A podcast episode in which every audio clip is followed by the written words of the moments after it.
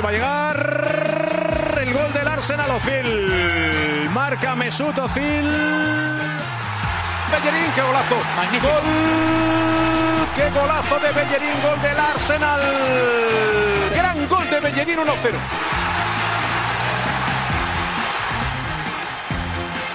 This is Arscast Extra. Hello there, and welcome to another Arscast Extra, as always, with James from Gunnerblog. Good morning to you. Good morning. How is uh, how's everything hanging? How's the arm? Still limp and freaky? Do you know what? It's not even in any kind of splint today. It's it's free and loose. Um, it doesn't work, if I'm honest with you. Right. You know, there are certain things that still beyond me. Carrying a tray would be difficult, if you can imagine. Well, as an actor, that must be particularly tough, as your secondary career as a waiter will be um, will be severely affected. Well, also, ironically, um, all the big parts I really want to play primarily are waiters.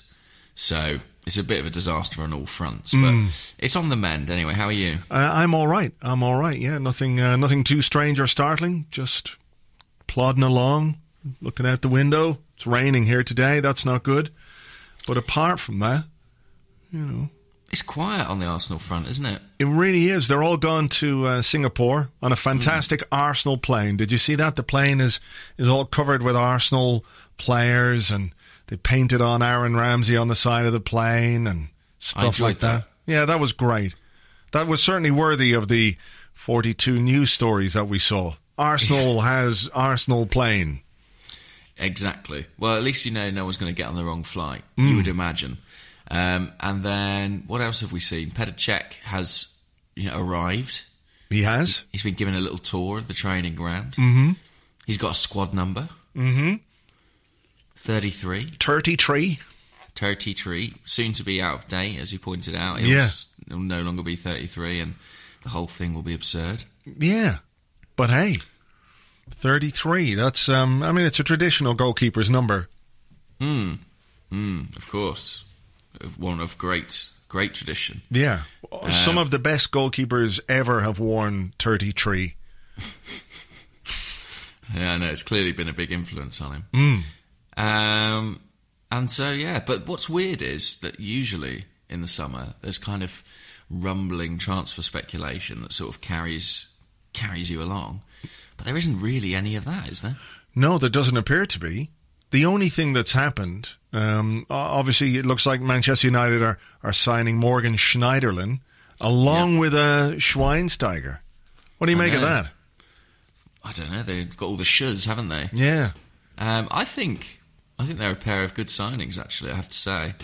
Um, I think it's easy to be dismissive of Schweinsteiger because he's already thirty, but I'm not. I mean, I still think he's a top class player, and he'll definitely improve them. And it takes a little bit of the pressure off Schneiderlin to kind of be come in and be the main man straight away. Yeah. Should we have spent whatever they're going to pay for Schneiderlin, 25, 27 million pounds? Should we have spent that money on him, do you think? I don't know if I'm honest. I mean, I think. But I'm Is that- asking you. Like, oh, I see. You want me like to? I want you to actually tell me should we have or not. Like, what are you? I mean, would you have? Well, it's not my money. No, Yeah, well, of pro- course. I, I probably would. I mean, the thing is, it's the Coquelin thing, isn't it? It's the it's the whole thing. I think we talked about it last week. Yeah. Arsenal wants Coquelin to start, presumably, having you know put five a five year deal behind him. I think he's not going to do that lightly. Hmm. Um, it's just that question of is there competition? I, do you know what? I probably would have gone and bought someone like Schneiderlin, just because I think that personally, Arteta and Flamini are neither of them necessarily can match physically what Coquelin can do, and I think Schneiderlin's a little bit closer in style. But um, Arsene clearly feels otherwise because I think if he wanted the player, he could have had him long before now.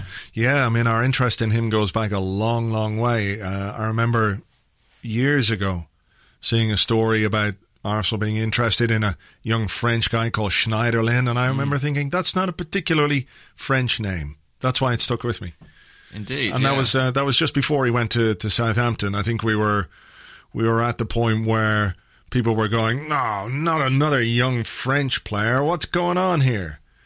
And so that that's probably what put him off, you know, because he Yeah. listens directly to the fans and what they think of transfer business before he makes any decisions on who to sign or who to bring in. well, nowadays he just reads Twitter, obviously, but this was in the pre-Twitter days where he would sort of, you know, go undercover to pubs and stuff and mm. listen to fans what say, what they were saying there. He'd wear a sort of big false moustache and glasses. I um, am Mr. Snrub. Exactly. Yeah. And that would d- directly inform his transfer policy. Yeah. In fact, the, the departure of David Dein hit him particularly hard because David Dein used to dress as like a lamp post or a post box and just h- hide on street corners to find out what the public thought Arsenal should do. It was quite quite the canny move. It was a, he was the master of disguise. Hmm. What do you think about Schwe- um, not Schweinsteiger? Schne- well, what do you think about the pair? The two Mertesacker. No, the, uh, the two Schwaz. The two. Schwaz. Uh, I think obviously United have issues in midfield and, and have had for a little while because um, Carrick is really important or was really important for them. But uh, I think, what age is he now? 33, 34 or something like the, that? The Cech age, 33. Yeah, so you know he's he's not getting any younger, and then you know these these guys that were supposed to be the future of the Manchester United midfield, like Tom Cleverley, clearly weren't. They're sort of the future of other other people's midfield because that's about uh, all they deserve. He was in. Uh, he played during the um, FA Cup final, didn't he? Cleverley. I think so. I think the, the the thing that I remember most from him on that day was a foul on Alexis, and that was about the the biggest contribution he made. So it's obviously been uh, something that they've got to sort out. Uh, they're throwing a lot of money around, aren't they? In fairness, after all the money they spent last summer as well, when you think about the amount of money they spent last summer and now this summer as well, um, there's a there's a huge um, amount of money being spent. I was thinking of a different way to say that. I couldn't. Um, But what do I think? Schweinsteiger, obviously a, a tremendous player, um, and will be an asset for sure. Yeah.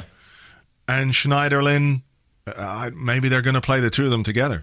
Maybe that's the the new centre of Manchester United's midfield. Yeah, Wouldn't necessarily be the most mobile, would it? No, maybe not. They're talking about a three, maybe with Ander Herrera in there as well. Oh yeah, I I forgot mean, him.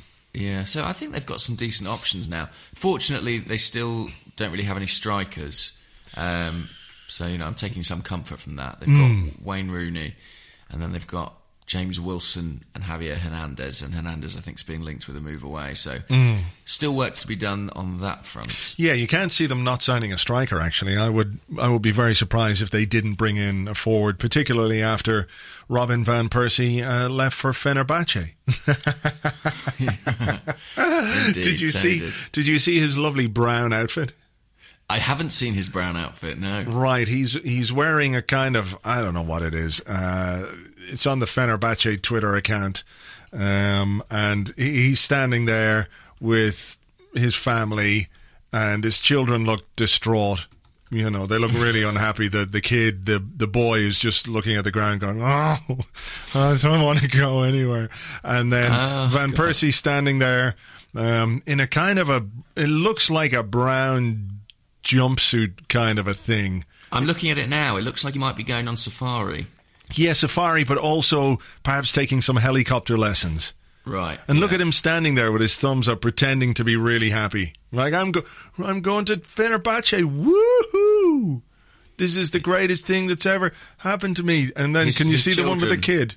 Yeah, they all look. He looks desperately unhappy all the time. His son. Yeah, he's like, oh God, come on! First you made me leave London, and now I've got to leave Manchester. I just made some friends, Dad. No, to no. And Robin's standing there going, "It's all right, son. I'm going to make lots of money. I'm going to make loads of money. It'll be great." Wow, look. I mean, it's karma, isn't it? It's football in karma in action. Yes. So he's gone. Yeah, it does it? It rotates. What he's gone, so they need to replace him. Falcao obviously went as well to Chelsea. Mm-hmm. Uh, that was a weird one. Vi- via Monaco, and um, yeah, so that, they'll be looking for a centre forward. I mean, we're sort of looking for a centre forward. I think everyone would quite like a centre forward. Yeah, I think that's I think that's reasonable. But who is the centre forward? What do you make of this uh, tremendous story uh, that broke yesterday Ah, about the man from it's Lyon. Leon, yeah, Alexandre Lacazette. I mean, so he favorited a story on Twitter. Am I right in saying that? Yes, a website called MaxiFoot, Okay, which so conjures up some different credible. images. for me. Yeah. I have to say, um, not necessarily in relation to football, but uh, they they wrote a story saying that Arsene Wenger wants Lacazette and that a move could happen, and he favoured that story. So maybe that was his way, knowing now that Arsene Wenger is on Twitter monitoring what people want Arsenal to do from a transfer point of view. Maybe that's his way of subtly communicating with Arsene Wenger without breaking any FIFA guidelines about Yes. tapping up or anything. Twitting up, can we call it that? He's just sort of gently lifting up his skirt in Arsene's direction. I think. Uh, I mean, look. th- The problem is that everyone says Arsenal need an Aguero, but no one ever says who that is apart from Sergio Aguero. But did, didn't we sort of get an Aguero in Alexis Sanchez? I guess, I guess, but we're playing him on the flank. And I, I actually don't think that was necessarily Arsene Wenger's plan. You know, there was that period in the early part of the season where Alexis started as a central striker on several occasions. And I think, had he flourished there, that's where he might have ended up. But he as didn't. turned out, He didn't unflourish though. He wasn't bad or anything. He wasn't bad, but I think well, there was a game at Everton where he was withdrawn at half time. He had a really tough time in that match. But I think generally he was better playing off somebody, wasn't he? Hmm. Yeah. And I think that maybe maybe there's, you know, still room in that for someone in that central spot. Well, but you know, uh, we've been over this many times, but the, the counter argument is you need a Giroud figure in order to bring the best out of your Alexises and your Özils. But do you though? I mean, do you really? I mean, could you not have somebody else there who would also get the best out of your Özils and your Alexises? I hope so. I mean, it That can't be just like you need. It can't, he can't be the only one that you can get the best out of those guys with. Surely, just a really good player would also work. But who? who's that? I don't know. Is it Lacazette? I mean, like, he's an interesting one in that you know he's young-ish. He's twenty four, I think. Uh, French, quick. You know, Arsene Wenger likes that. Ticks some of the boxes, all right, doesn't he? He, he does tick a lot of boxes. Scored a lot of goals last year. Mm-hmm. Um, I think it was something like 27, something like that in Liga, which is not even a very high scoring division traditionally. So, I don't know. I mean, is is it, is it, are we approaching the point where something like that is almost worth the punt? Because, like, I, I'm not sure we, there's a 50 million pound striker out there to go and get. Yeah, I mean that's the thing. I think um, I think we spoke about this before. That I I think the challenge, for, not just for Arsenal, but for pretty much all the, the the big clubs at the moment, is trying to identify who is the guy who's 23, 24, who in the next two years is going to make the step up to be that 50 million pound or 60 million pound player. You know, it's not like there, there's a Suarez around this summer uh, that that everybody would take if they could get him. You know, uh, people like Cavani, Benzema. You know, they're they're obviously top drawer strikers, but not necessarily the cream of the of the the crop, or maybe not worth the investment that you'd have to make in them in terms of what you get out of them, uh, time and, and goals. So I think that's the challenge. That if if this guy Lacazette is going to be the next guy to make the big step up, then it could be worth a punt. But of course, it's worth uh, it's it's about how how you view his potential. Lots of players have scored lots of goals in France and, and not quite made the grade. Um, so it's a, it's a difficult one, but I believe he's somebody that we've scouted quite often, quite a lot. Grimandi has been doing his thing, you know, sitting in the stand, Reading the tweets. yeah, doing Sudoku and uh, and uh, occasionally just uh, looking up as he scores a goal. But uh, you know, we've we've got an eye on him, as I'm sure we have with many other players. Um, but yeah, I mean, I guess it will be an interesting one. But could it be one that would only happen, for example, if Theo Walcott didn't sign a new deal? What do you make of um, the the Raheem Sterling thing? Forty nine million pounds to Manchester City. It's a lot of money, isn't it? It's a lot of money. I mean, I think they've, to an extent, City are over a barrel, aren't they? Because they desperately need homegrown players to meet the quota. They failed to uh, snatch Fabian Delph away from Aston Villa, and I, I kind of feel like they they kind of had to do this deal. But I, I, I'm 49 million. I mean, that's an awful lot. I think Sterling. I really rate Sterling. I think he's got massive potential, but I think I would have balked at that kind of fee. Mm. What do you think? Well, I don't think it makes any difference to Manchester City because it's Yeah. 49 million. They can spend that on anything they like. You know, they could just, you know, put in a garden at the back of the stadium worth 49 million pounds and it wouldn't make any difference uh, to their finances or their ability to do that kind of a deal. So I think they're they're always um, they're always going to do it. They they don't have to think about it too much or the consequences, particularly as the FFP rules seem to be just completely um, in the toilet at this point. Anyone can get away with anything. So w- why the hell not? You know, he's he's going to come in and uh he'll play. I don't know where on the left or the right. He's going to be better than Nasri. He's going to be better than Milner. He's going to be better probably than than Jesus Navas. So why the hell not? And it helps their quota.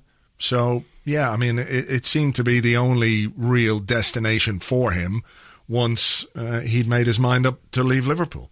So, you, do you think?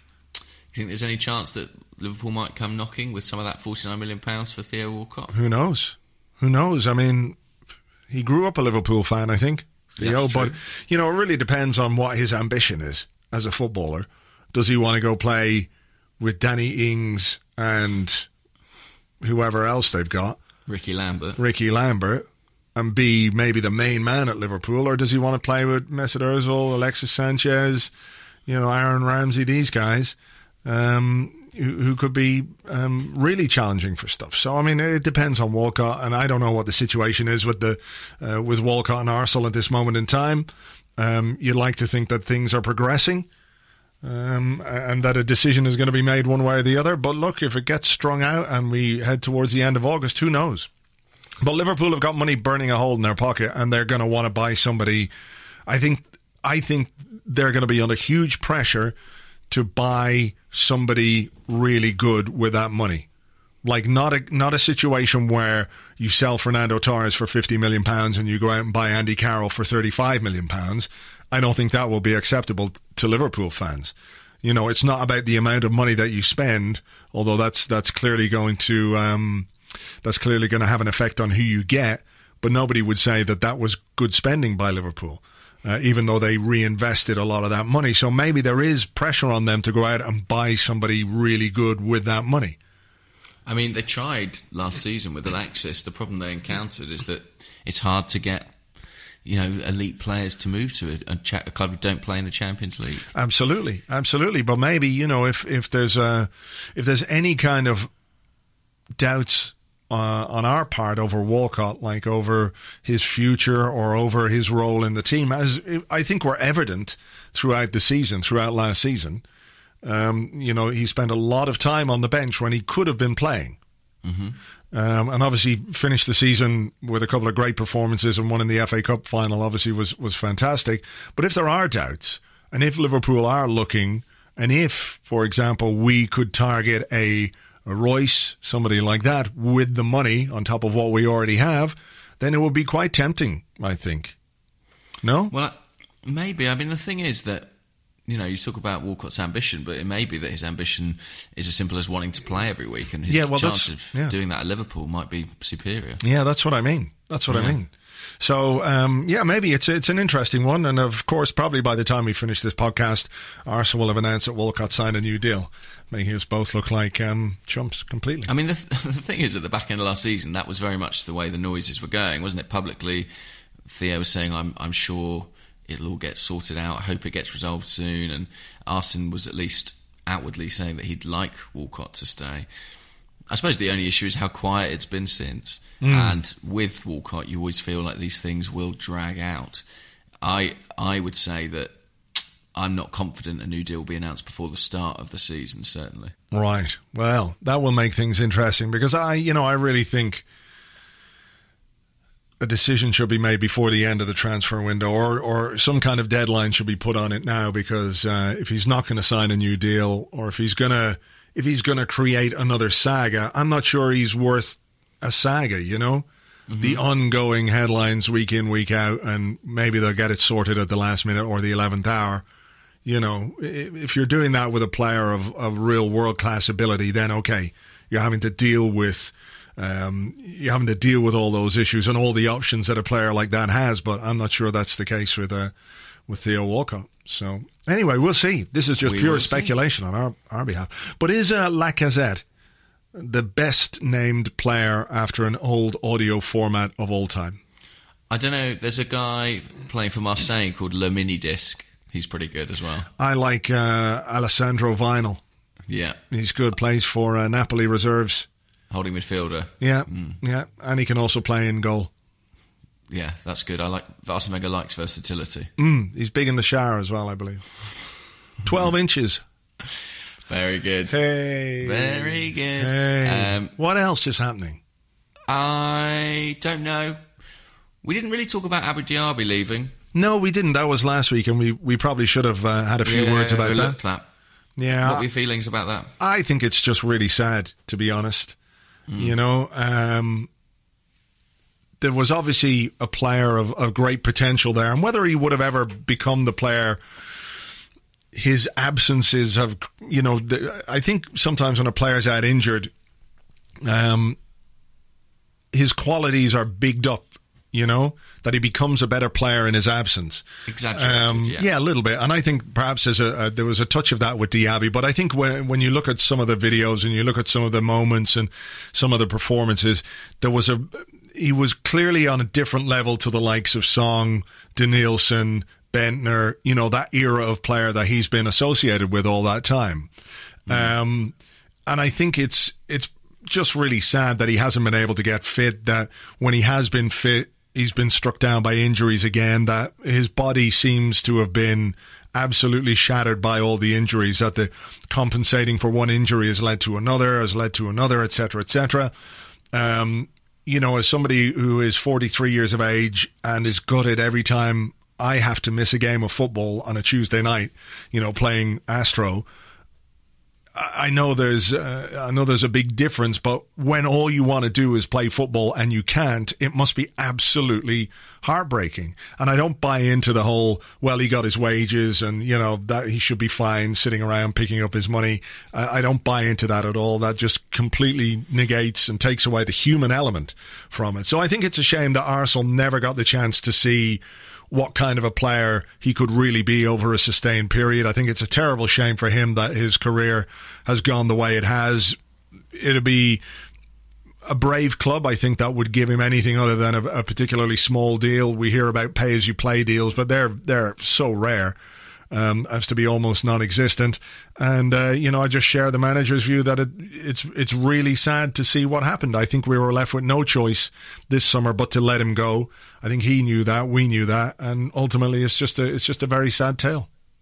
It is a real shame because, you know, I think anyone who saw Diaby play in, in the early part of his career, there, there were glimpses of a, a really special player there.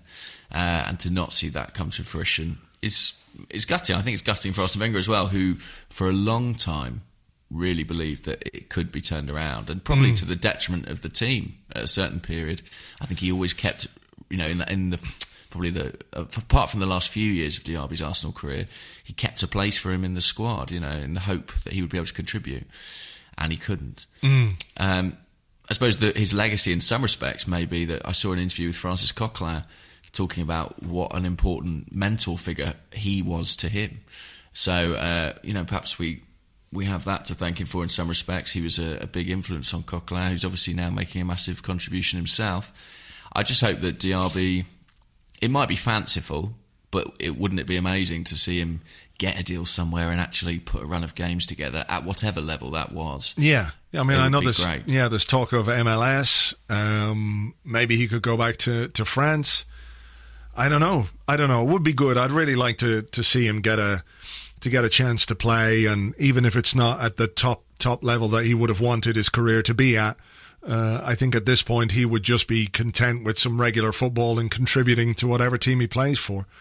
Um, so yeah, yeah, a bit bit of a sad one really, and uh, look, uh, that's that's just kind of the risk, unfortunately, isn't it? With with footballers and with the game, that you can pick up an injury that can have a long lasting effect. And you know, a football club can give a guy, we could give Alexis a new deal tomorrow, and he could suffer the same kind of injury. You know, that is just the the bottom line. So. Um, you can't get too precious about whatever has been spent on, on Abou Diaby. I don't think so. No, I would agree with that. I would agree with that. All right. Uh, Is that is that part one? Uh, no, the other final thing that I wanted to talk about, uh, I don't know if you've seen this. It's in the Sun this morning. Oh, maybe not then. Probably not. You haven't. Uh, you haven't yet read your Soaraway Sun. no, it's sat on the mat waiting for me.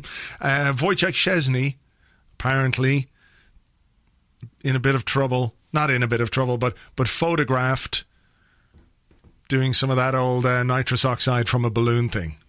oh, Wojciech. Wojciech, Wojciech.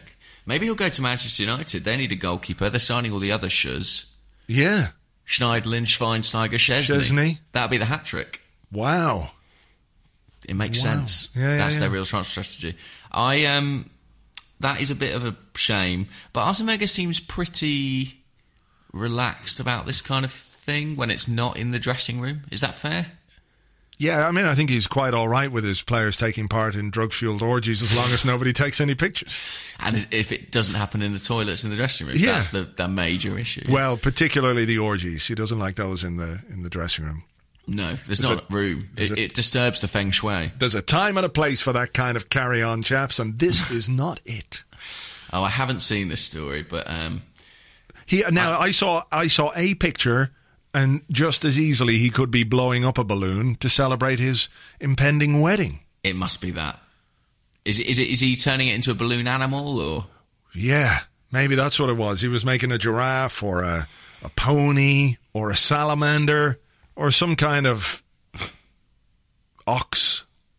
He's making an ox for Alex Oxlade Chamberlain. Hmm, that's exactly what it must be. I can only assume. Yeah. Stay out know. of trouble, Wojciech. Come maybe on, maybe it could have been a helium balloon as well. Could easily have been because Well, it does that hilarious thing after you take some helium, your voice goes really really high. That would be funny. Yeah, that is always a good party trick. Hmm. Apparently, that's dangerous. Somebody told me recently. The helium thing. Yeah, In what in what way? I don't know. Someone was telling me that they were doing a show where they got an audience member to do it, and then Health and Safety said they couldn't because there is a minor risk attached to it. Um, Of so, what? The person sounding quite funny? like yeah, but maybe you get stuck like that. Oh wow! Like if the wind changes. I mean, people have been doing it for years, and as far as I know, there have been no adverse effects. But you know, I'm just warning the people: beware helium. Apparently, it's not as hilarious and friendly as it initially appears. Wh- What? What? Maybe it was to do with the size of the balloon, like a normal size balloon, and then this guy was perhaps using a hot air balloon full of helium. Maybe, maybe they were doing it in a shark tank. I don't know. Wow! I think we need more information on this. We'll come back to it next week. It'll be like a running thing. Yeah. See what happened to the helium guy. Yeah, exactly. All right. Well, so uh, well, Szczesny's on the tour.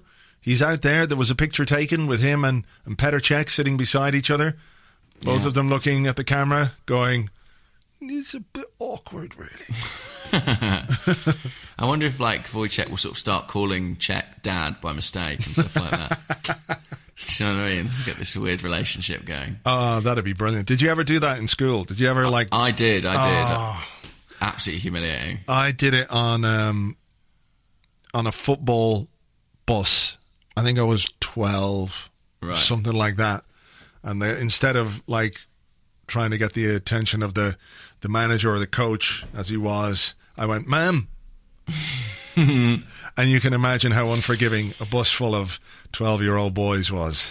Oh, I mean, awful. Ah. I, d- I did it myself. I remember putting my hand up in the class, and just being like, "Mum," and I'd just be like, "Oh God, I have really let myself in for something here." Yeah, I Um, bet someone broke your arm. Well, exactly, and it's been weak ever since, and keeps just shattering at every possible opportunity.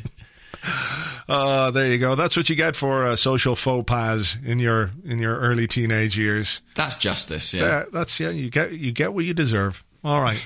Um, okay. Will we take a break and come back with part two? We'll do exactly that. All right.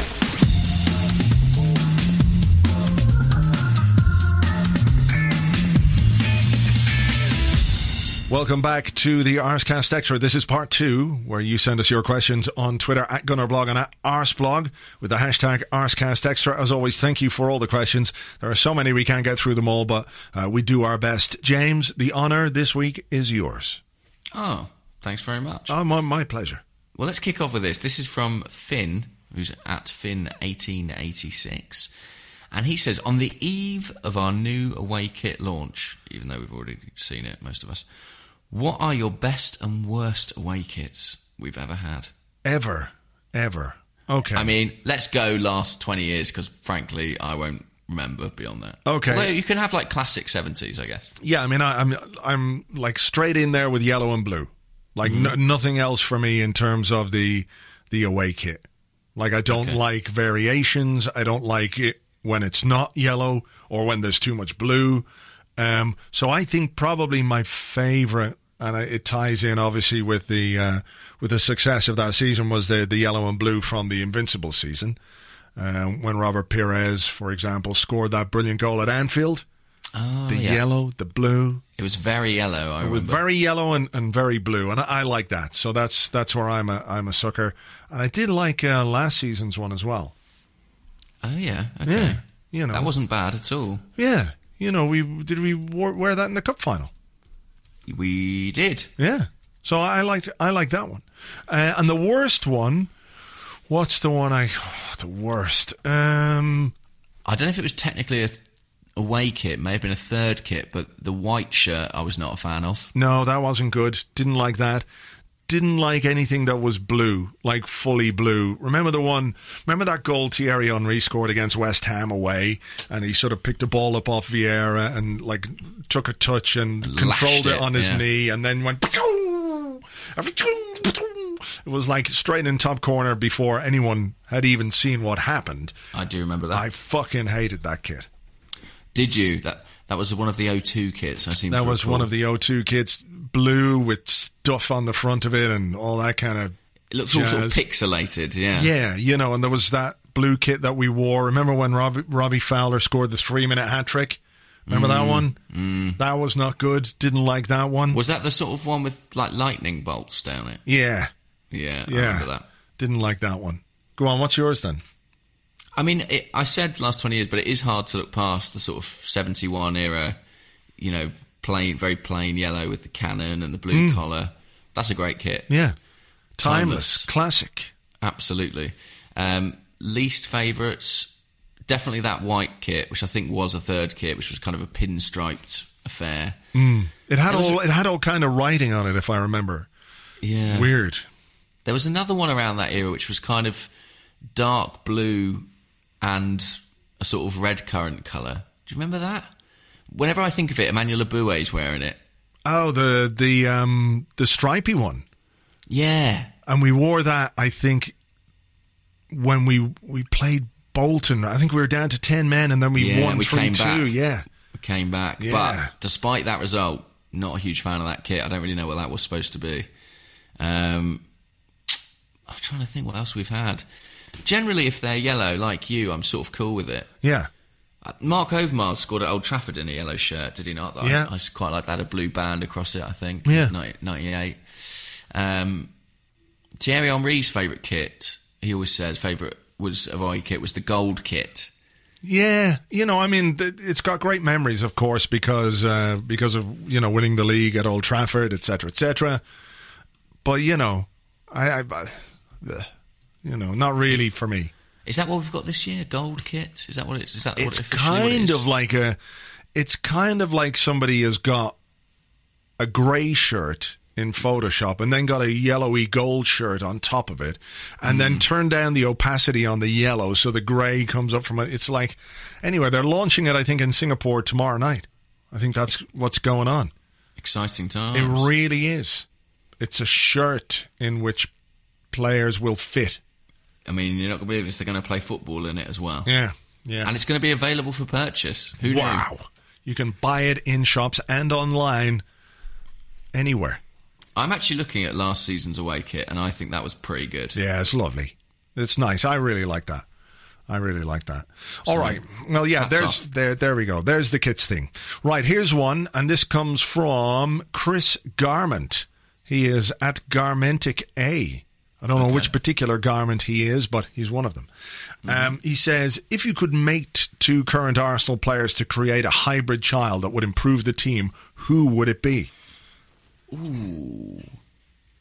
I mean, I think I've talked about this before, trying to breed Theo Walcott with Olivier Giroud. Yeah. Um, trying to fuse their genetics like some sort of Jurassic World nightmare. Uh, throw a frog and a chameleon in there too, just to sort of mix it up. Mm-hmm. But who else would be a good combo? I mean, what's the what's the gap I'm going to try and plug here? I guess maybe instead of looking at centre forward, I'll think about this holding midfield situation. See if I can make another one of those. Yeah, Cockteta. Exactly. Someone who had the. mm, Maybe I'll go. I'd, I'd want some of Cockler. Just adding this rest of the syllables there quickly. Yeah, because you know, Um, you know, it's, it's hard after a weekend. It's hard to, you know. It's hard to just change the pattern. Do you know what I mean? You know, you get into the habit of saying certain things. I I think you'd want a bit of him, but you'd want maybe Coxorla. Oh, that's what I'd want to make if I could. A Coxorla. Yeah, it sounds like Coxzilla as well, which is a terrifying prospect. Somebody's going to Photoshop that for us, and I'm not sure we're going to be able to put it on our timelines. I don't think so. Not safe for work. Um, but but you know, someone who had the kind of aggression and physicality of Coquelin, but the quick feet and you know perceptive passing of Cazorla. What a, what a midfielder that would be. That would be good, wouldn't it? Some would say Jack Wilshere could be that midfielder one day. Uh, I, wouldn't. would. no, me neither. But some would, and that's the important thing. Right. But I, also, I wonder how big a factor that might be in Arsene Wenger's thinking this summer. What, that he's trying to breed Coquelin and Cazorla? and Jack Wilshere together. Right. I I mean, nature, you know, life finds a way, as they say in Jurassic Park. um, what would you do? What would I do? Um, I think you know if you were to look at maybe a an actual Mertesielny, that could be a good player. That would be a very good player. You know, the reading of the game, the calmness, the assurance on the ball of of Mertesacker, along with the quickness, the aggression, uh, and the handy goal scoring uh, when you need to get into Europe of Koscielny. That would be a good player. Imagine an Azexis, And Or- Ozexis. an uh, an You're struggling. uh, Alexil. an Alexil. Yeah. Wow, uh, like that would be like a super. uh, What would happen though? Because you, you know, there's this languid style of of Özil against this um, dynamic style of Alexis. One would want to sort of you know be efficient in their running and do the you know, and the other would be like trying to get.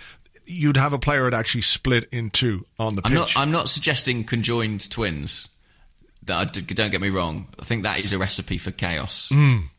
But if we could somehow combine their attributes, I mean, what a player that would be. Yeah. What If they- about what about uh, a Belbushi? A Belbushi. A Belbushi. So you've got a bit more physicality at the right back position, strength, along with Bellerin's incredible pace. A Belbushi. Belbushi's good. Belbushi's good. I think that would actually genuinely be. I mean, I really like Bellerin, but I think if you gave him a little bit of Debuchy, Not bad, eh? not bad at all. Um, what else? I'm just trying to think.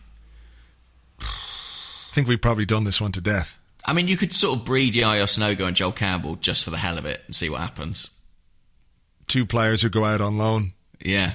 That you'd, you'd get this guy who was just forever out on loan with people going like, "Give him a chance," and just, it would never happen. Yeah, And then when he got the chance, he wouldn't be very good. yeah. Bless him. All right, let's have another question. Uh, let, us, let us have another question. I enjoyed that one though. Let's suggest it. Let's write to the club yeah. making that proposal. Could you please uh, set up a human cloning lab? Exactly. Yeah. For God's sake, it's about bloody time. What's, There would just you be like jars of babies, you know, ones that went wrong. bits of Abou Diaby in jars on shelves. yeah, I mean, there'd be all kinds of like weird concoctions in there. No, nobody needs to see a, a, a flam, Uh, flam royale. Nobody Flam needs a flam royale. Yeah, they're just keeping it in there for a rainy day. Um, right, this one Yeah. Comes from Steve Moore at Steve Moore four double one six. Hi, Steve. Just going a bit DJ there, just trying that out. Hey, Radio One. hey. So yeah, exactly. Hey. Uh, he says, in hindsight, hindsight, eh? Does the 25 million pounds received for Robin van Persie now look like a canny piece of transfer business by Arsene Wenger? I don't care. I refuse to answer that question. Okay, okay. Um, Sorry, Steve Moore, but Sorry, fuck Steve that Moore. shit. Who gives a fuck? Seriously. uh, true, true, fair, fair. All right. Um, that Uh, that your means it's my then. question. All Yeah. right. Okay. Oh shit. I should have been. Uh, should have been ahead of the game here a little bit. Um, bum, ba bum, ba bum, ba bum. Uh, shit. Uh, okay. All right. Here we go. This one comes from Tim Stillman. Of course. Tim Stillman I'm sure to it'll be a, a sensible question because I know is. how erudite Tim is. Yes, he is. He's a he's a fine writer, somebody who thinks logically and clearly about the game, and is capable capable capable capable of expressing those thoughts in a in a very cogent manner. Mm, mm, so he mm. wants to know: Would you rather have sex with a cow and have nobody ever find out, Yes. or Oh shit. Sorry. Oh. Well, thanks, Tim. Uh, or don't have sex with a cow, but everyone in the world believes that you have. It's all over the newspapers, and there's absolutely no prospect of convincing anyone that you haven't had sex with a cow for the rest of your life. I mean, what a conundrum. Hmm. I mean, this could be Tim's next column, I suspect, in the making. Yeah. Um, I would have to say that I'll stick with my first answer. And I, I, oh, I don't know actually. You were, you would have sex with a cow. That's where you're going with it. Look, it's fine. Embrace it. You're, you know, it's not. You won't be the first. I won't Or be the- the first, or no. the last. or the last. I'll tell you what's stopping me going with that. So I'm going with that because I'm like, well, I'm quite, you know, my public reputation has taken a battering already, Hmm. and I, I don't need this whole cow controversy creating more problems for me. Right. However, I'm also conscious that a cow cannot consent. So I you will, would be like essentially a, a cow, Bill Cosby. Yeah. And I'm not comfortable with that. If you can assure me that this cow is up for it, then that's the option I'm going with. Well, not to not to be too crude about this, but you know when you see some of those veterinary programs and and and all that kind of stuff, and oh look, the cow's it's the the calf is breached, and the vet's in there, and he's up to his shoulder, trying to get the poor little calf out. I'm not sure. I'm not. I'm not uh, making any disparaging remarks about your girth or length. I'm not sure the cow would be that aware of what would be happening if you were to go down that road. That's all I'm saying. Story of my life. It's the Story of my life, Andrew. I well, listen. That I think that is the road. I'm not sure about this. I mean, it's not an easy question, is it? Because what you see, what happens now is you say you'd have sex with a cow, and then everyone says he would have sex with a cow. Well, that's Immediately why you become known. I shouldn't have answered this on a podcast. Yeah. I? I don't even think a cow is a particularly sexy animal. That's another issue for me. What what is up there on the the spectrum of sexy animals for you? Like a, Uh, a panther, Yeah, sleek. I think even a horse is preferable. They're quite sort of, you know, athletic. A cow, I feel, is like it hasn't even made an effort. Yeah, I think dolphins are quite sexy. we're gonna have a big problem here now. I know you hate dolphins, but I just think as animals go, Do you think so? I don't think they're quite beaky, and they've got a long nose, and they've got these little weird itty bitty teeth, and you that's know. exactly how I like my women. um, well, so do apply here. Yeah. I am. Um, well, what, on, what are you doing? I feel like I've now just announced on the internet that I'm going to have sex with a cow, thus er- eradicating the whole point of the question. Yeah. By making it public. I wouldn't have sex with a cow, right. and I don't give a fuck if anyone thinks that I did, because I would know that I didn't. So who gives a shit what anyone else thinks? So what we've learned is that I am more conscious and care more about what people think than Yeah. you do. Yeah. This makes me feel like a terrible man. And I've raped a cow. Great. I've really See what you've well done now. Stillman? Yeah, thanks a lot, Tim. Um, oh God, can we move on? Yeah, we can. Let's God. let's let's move on. Okay, I'm going to let this go out, and to hell with the consequences. I'm going to prove to you that I don't care what people think because I'm going to have people tweeting me all day about cow sex. Um, okay, at Arsenal hippie hippie gooner, Right? he says, As there is bugger all happening, can't argue with that. Please make some wild future predictions for Arsenal in the year 2030.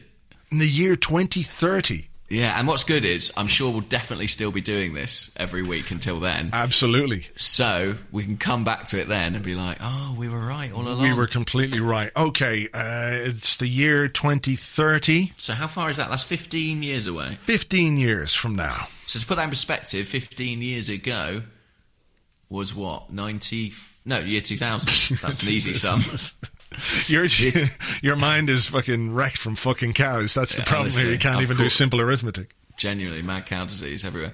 I Yeah, so year 2000. So not that long ago. In the year Really? 2000, uh, we didn't. Yeah, it wasn't a great year for us, really. No, as I recall. Was that UEFA Cup final? Yeah. Oh, could have been. Yeah, Might have been. So, Grim, 15 okay. years on. 15 years on. Um, Arsene Wenger has just signed a new deal. Yeah, there was a lot of speculation he might go. But Yeah. The board are still backing him. Yeah, he's 80 whatever, 82 or whatever he be. So, you know, he's still looking as fit and healthy as any 73 year old. Yeah. Uh, his uh, his assistant manager. Who would his assistant manager be? I don't know. Has Boro Primorac finally got the promotion he's been angling for for 30 years? No, unfortunately, he died. Right, okay. He died. Uh, was an accident with a helium balloon. yeah, hippie crack, mayhem. Poor old Boro. Took Steve Bould with him. Oh, God. Exploded everywhere. That's what happened. So, uh, Mikel Arteta is his second in command. Of course he is. People are saying he's too slow to be a number two. Yeah, he doesn't get up from the bench quick enough.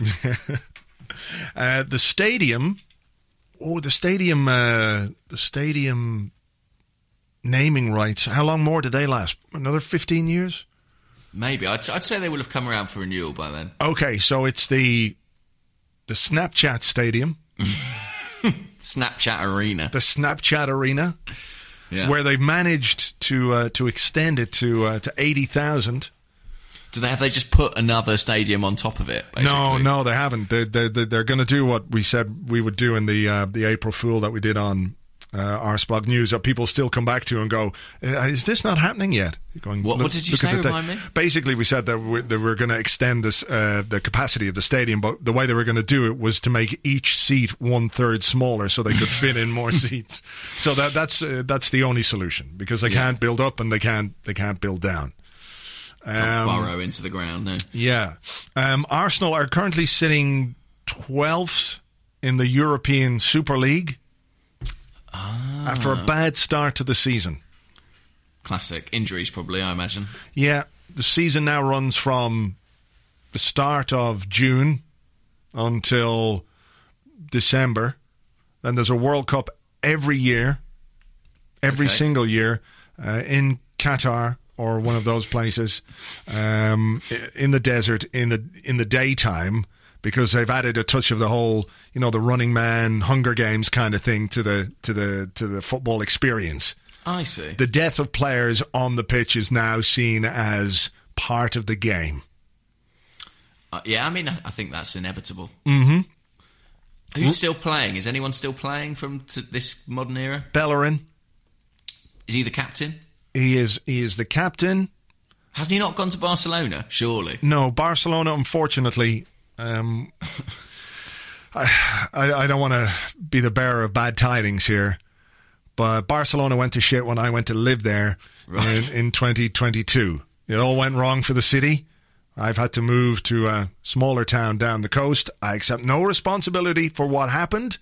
All I did was say that thing to that guy, and he took it wrong. And look, if people want to riot about that, there's not much I can do about it. Fair enough. So Barcelona as a city is laid waste. It's in ruins. State of disrepair. Yeah, no, it's it's like it's like something out of The Walking Dead. Apart from there are no Walking Dead. It's just like wow, it's like a volcano, like Pompeii. I mean, one of the biggest surprises must be Joel Campbell uh, breaking the all-time goal-scoring record. Of Thierry Henry's, yeah, Yeah, yeah, yeah. Yeah. I mean, who can say they didn't see that coming? Well, in three seasons since his return from his uh, twelfth loan, Yeah. he's he's done remarkably well. All those loan spells finally paid off. I think though he's been he's been helped by the fact that the goals have been made eight feet wider and six feet higher. for the sake of entertainment. Yeah, yeah, you know, so that that's been a bit of an advantage for him. His waywardness is now turned into precision shooting. Everything goes in the corner instead of four four yards wide. And does Silent Stan, is he still owning the, the business? What's going on there? No, no, Arsenal is now owned by uh, Robbie from Arsenal Fan TV. Right.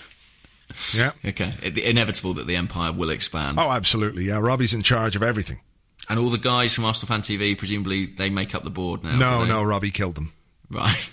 As soon as he got to the top. Yeah, I mean that was his plan. It was just to use them to get to the top, and then it was like execute them live seems- on air Yeah. on Arsenal Fan TV. I thank you for your service, but it's time to move on. You're all you're all Ned Starks to me. Off with your heads, and now nobody would fuck with Robbie after that. It's like Imagine, whoa, imagine the hits you'd get for that. this guy means business. Yeah, Yeah, because a- yeah, beheadings are now completely normal on YouTube. You know. Yeah, course. 101 Great Goals would go mad for that shit, wouldn't they? Yeah, they would. They would. Um, well, look, it sounds like an exciting time. It really does. Really does. I'm looking forward to it. I have to say. I hope someone's written that all down, and then obviously when it happens, you'll see that you know we are powers, powerful people who can see into the future. Yes, yes. Right. Okay. Here's the final one because we're running out of time. And uh, this one comes from Rashid uh, at Dishar86. Okay. And he wants to know Would you rather eat only butter for a month or stub your little toe on a table in the dark every night for a month? I had a friend who ate butter like on its own. Like, just would take a stick of butter and chomp it? He used to when we were at school. They used to have like little rolls, and they had those little things of butter, you know, like in like silver paper or whatever it Pats. is. Yes, exactly. And he would just take a couple of those, tuck into them. That is Loved it. What's weird is he then went on to do a degree in catering. I think he works in a restaurant now. Bob's Buttery Brasserie. It's quite a heavy butter theme. All butter all the time. Butter burgers, butter chips. I think what was it? Stub the toe. Mm. I think I'm going to have to eat the butter, aren't I? Toe stubbing is, I mean, it's up there with stepping on a plug, isn't it? In terms Yeah. of agonising, inexplicable pain. It's infuriating, but it doesn't last that long. I mean, your toe over the course of a month would take a great deal of damage and would probably be a, like a hideous bloody mess at the end of it, but it would recover. Whereas I think if you ate butter for a month, your ability to fuck a cow would be severely impaired. That for me, I mean, I must stress that's not a problem. I don't want to have sex with a cow. I know that on, isn't what on. I said earlier. Wait, wait, wait, wait, wait, wait. Well, that was it with very strict parameters. Right. Um, It was only if anything, if you're telling me that, I'll eat the butter just to get out of that Right. So if you ate the butter for a month, you wouldn't have to fuck a cow. deal. All right. Bring me the Lurpak. Come on, somebody get that Kerrygold over here, and we'll we'll do that. All right, we're going to leave it there. Hopefully, by this time next week, some stuff will have happened. So have nobody played matches, Yeah. like pretend matches. two matches, and that'll be mm. good because then we can talk a little bit about football, and people will say, "What's the fucking point in doing a podcast if there's no football to talk about?" Yeah, Yeah. I don't know. What we is the do point? to amuse ourselves in a way. Well, quite right. I've had a splendid hour in your company, James, as always. Yeah, and you. All right. Well, we'll uh, we'll catch you on the next one. Uh, until then, folks. Cheers. Bye bye.